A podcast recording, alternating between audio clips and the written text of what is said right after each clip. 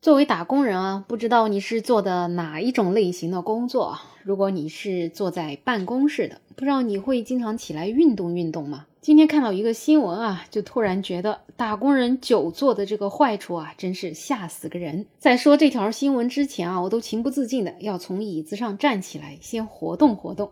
这个新闻呢是来自钱江晚报的。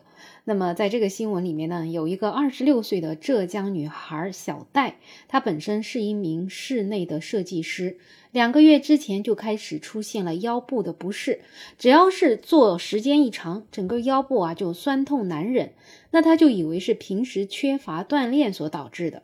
那随着杭州亚运会越来越近呢，最近一个月他就开始慢跑健身，可是却发现膝盖也出现了疼痛，他这才来到了这个卫生服务中心针灸推拿。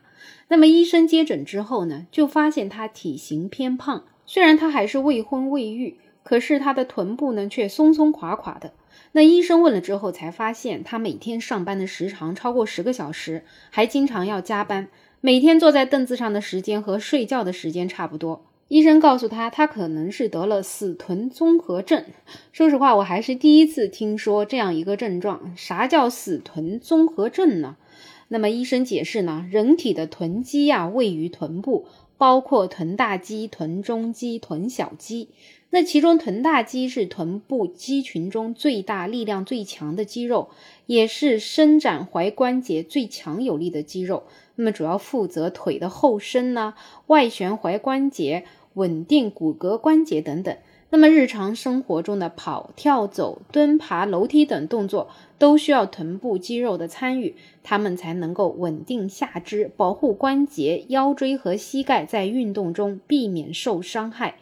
那么臀大肌也是人体体积最大的一块肌肉，可是它本身呢却是智商堪忧的。肌肉中存在着一类的组织机构，叫肌梭。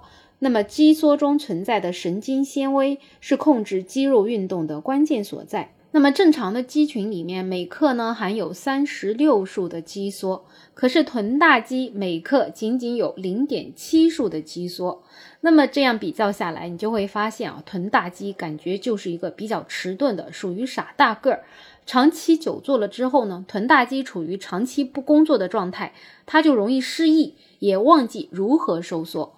所以，当臀肌功能减弱的时候，腰部和膝盖的这种肌肉就会代替它去补偿。除了完成自己本身的工作之外呢，还要分担臀大肌的工作。长此以往，这就造成了这些代偿肌肉的劳损，引发了腰背部或者膝关节的疼痛。听了这样一个解释，看起来是挺拗口的啊。那反正总而言之，一句话就是。如果你久坐不动的话，你的这个臀大肌它就也不工作了。它不工作之后呢，就会让其他的肌肉去分担它本身应该有的工作。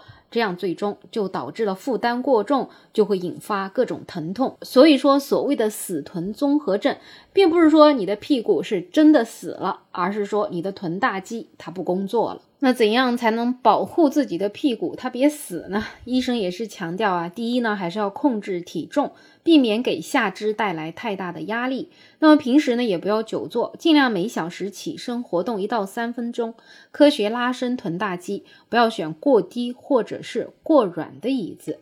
那我平时在工作中，因为经常要出差啊，我甚至是电梯，有的时候我都不乘，我尽量是走楼梯，因为还是要抓住一切机会，尽量的让自己的身体能够有一些锻炼。但确实有的时候，如果在电脑面前工作很久的话，也真的是会忘了要站起来活动一下。那么今天看了这样一条新闻之后呢，我也是提醒我自己啊，如果在电脑面前坐的时间过久了，一定要记得起来活动活动。那么在听我节目的你呢？不知道你平时是什么样的工作习惯呢？不管怎么样，还是尽量让我们的屁股都能够活起来。所以呀，在坐了时间长了之后啊，一定要记得起来运动一下。